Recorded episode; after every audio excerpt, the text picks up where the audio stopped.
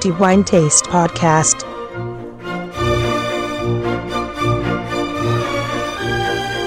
Benvenuti ai nostri ascoltatori per questo ennesimo episodio del podcast di The Wine Taste e un saluto a tutti da Antonello Biancalana. Riprendiamo la nostra discussione sulla degustazione sensoriale del vino. Un argomento chiaramente molto complesso e che certamente ci terrà impegnati per molti episodi, poiché le fasi che realizzano la degustazione sensoriale del vino, come è stato già detto nella puntata precedente, sono 3-4, considerando anche l'analisi conclusiva, che è poi l'unione delle 3 fasi precedenti. In questa puntata cercheremo di comprendere la prima di queste 4 fasi e che riguarda l'aspetto del vino, quindi come si presenta al calice una volta che lo abbiamo versato. Va detto che questa ulteriore introduzione che segue appunto quella della puntata precedente non tratterà nello specifico nessuno stile di vino, tratteremo appunto l'aspetto del vino nel suo senso generale. Cerchiamo di capire a cosa serve l'analisi visiva del vino, quindi come si presenta ai nostri occhi. La considerazione più semplice è quella di poter determinare in maniera molto diretta lo stile di appartenenza del vino, quindi il suo tipo, quindi se è bianco, rosso e ovviamente anche se si tratta di uno spumante oppure di un vino passito o fortificato. Infatti è sufficiente un rapido sguardo al calice per capire appunto lo stile di vino che ci troviamo a degustare. Sui vari stili, sui vari tipi di vino e di come questi si presentano nel calice torneremo in episodi successivi. Quello che tratteremo appunto in questo caso è che cosa si fa e quali sono gli elementi che vengono presi in considerazione nell'esame visivo.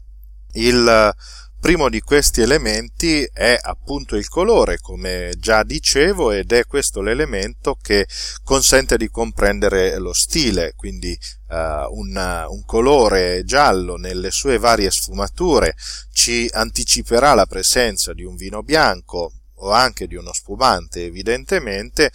Via via colori più accesi, più scuri, che cominceranno a virare verso il rosa e quindi verso il rosso, ma anche in tonalità ambrate, saranno a caratterizzare ogni singolo stile di vino. Che cosa si percepisce dal colore? Molti sono gli elementi che possono essere ottenuti dall'osservazione del colore. Innanzitutto dall'intensità del colore, quanto quindi questa tonalità è più o meno scura, più o meno accesa. Questo sta ad indicare la qualità dell'uva. Va ricordato che non tutte le uve contengono quantità di sostanze coloranti nella stessa misura e ci sono uve che hanno un potere colorante molto più alto, basti pensare per esempio al Cabernet Sauvignon, e altre invece che hanno un contenuto di sostanze coloranti decisamente più basso, basti pensare in questo caso al Pinot Nero per esempio.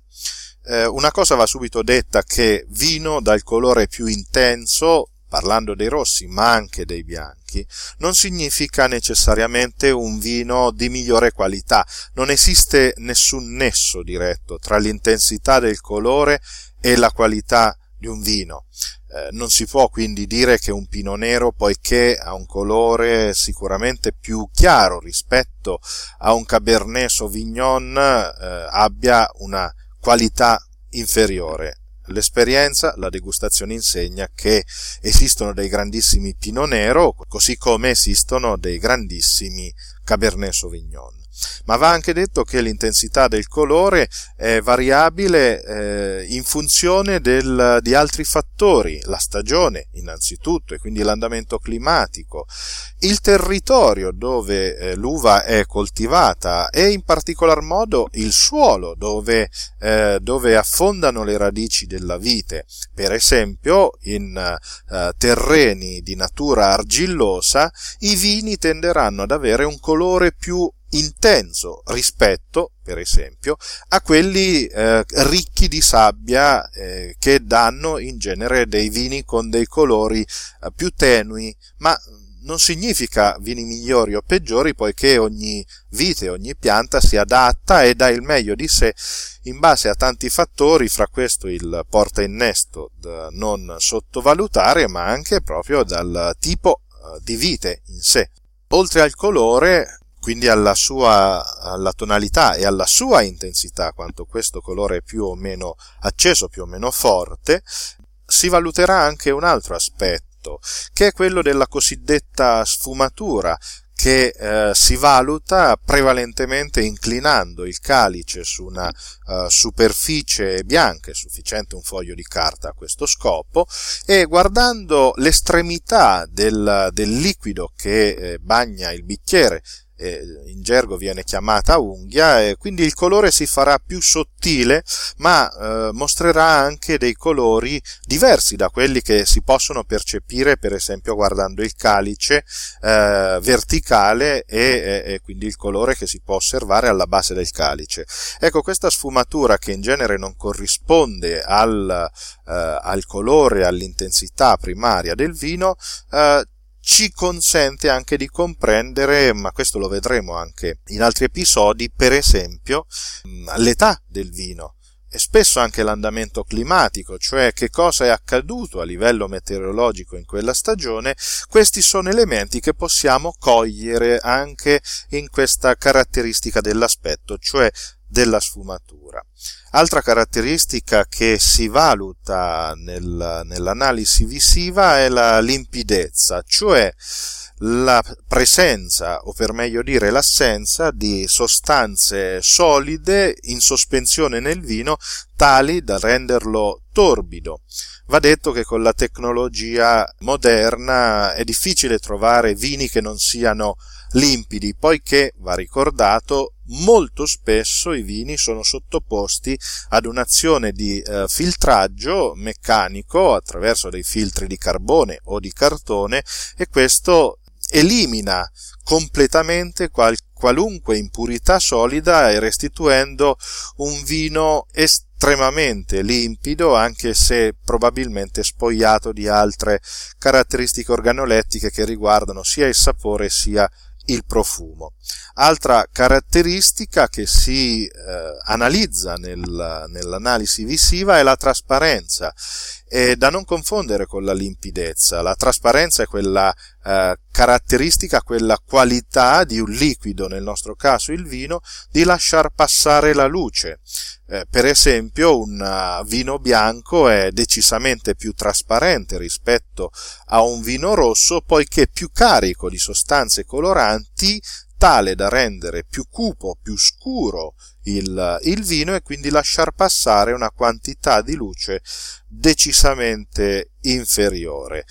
Ribadisco, questa caratteristica non va confusa con la limpidezza, poiché per limpidezza si intende la presenza o l'assenza di sostanze solide in sospensione nel vino. Il colore del vino comunque è un segnale molto evidente anche dello stato evolutivo del vino, e questo lo vedremo per ogni singolo vino che tratteremo nei prossimi episodi, poiché ci sono dei segnali, anche delle sfumature, delle tonalità ben precise che suggeriscono e che sono associabili a stati evolutivi del vino. In questo caso non è proprio opportuno parlare di età come termine assoluto, poiché nel vino l'età, e quindi la giovinezza, la maturità e anche la vecchiaia, per così dire, è relativa ad ogni singolo vino. Tuttavia possiamo già dal colore capire lo stato evolutivo di un vino, quindi quanto ancora può reggere in bottiglia, oppure se magari si tratta di un vino che oramai ha dato il meglio di sé e si avvia verso quella fase discendente che lo porterà inevitabilmente a non offrire ulteriormente qualità evolutive, quindi sicuramente il meglio di quel vino è stato già passato da tempo. Torneremo su questo argomento sicuramente, trattando nello specifico l'analisi visiva per ogni singola categoria di vino. Questa, come già detto, si tratta di una semplice introduzione. Quanto detto in questa breve introduzione è comunque valido per ogni stile di vino, fatta eccezione per lo spumante, nel quale si valuta anche un altro aspetto, che è quello dell'effervescenza, e che si manifesta notoriamente con la presenza di bollicine.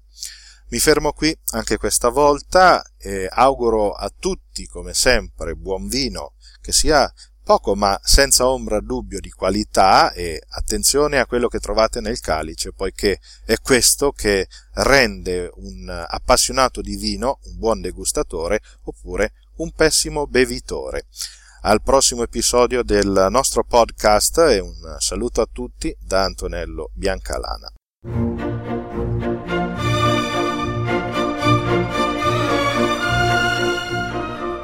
The Wine Taste Podcast.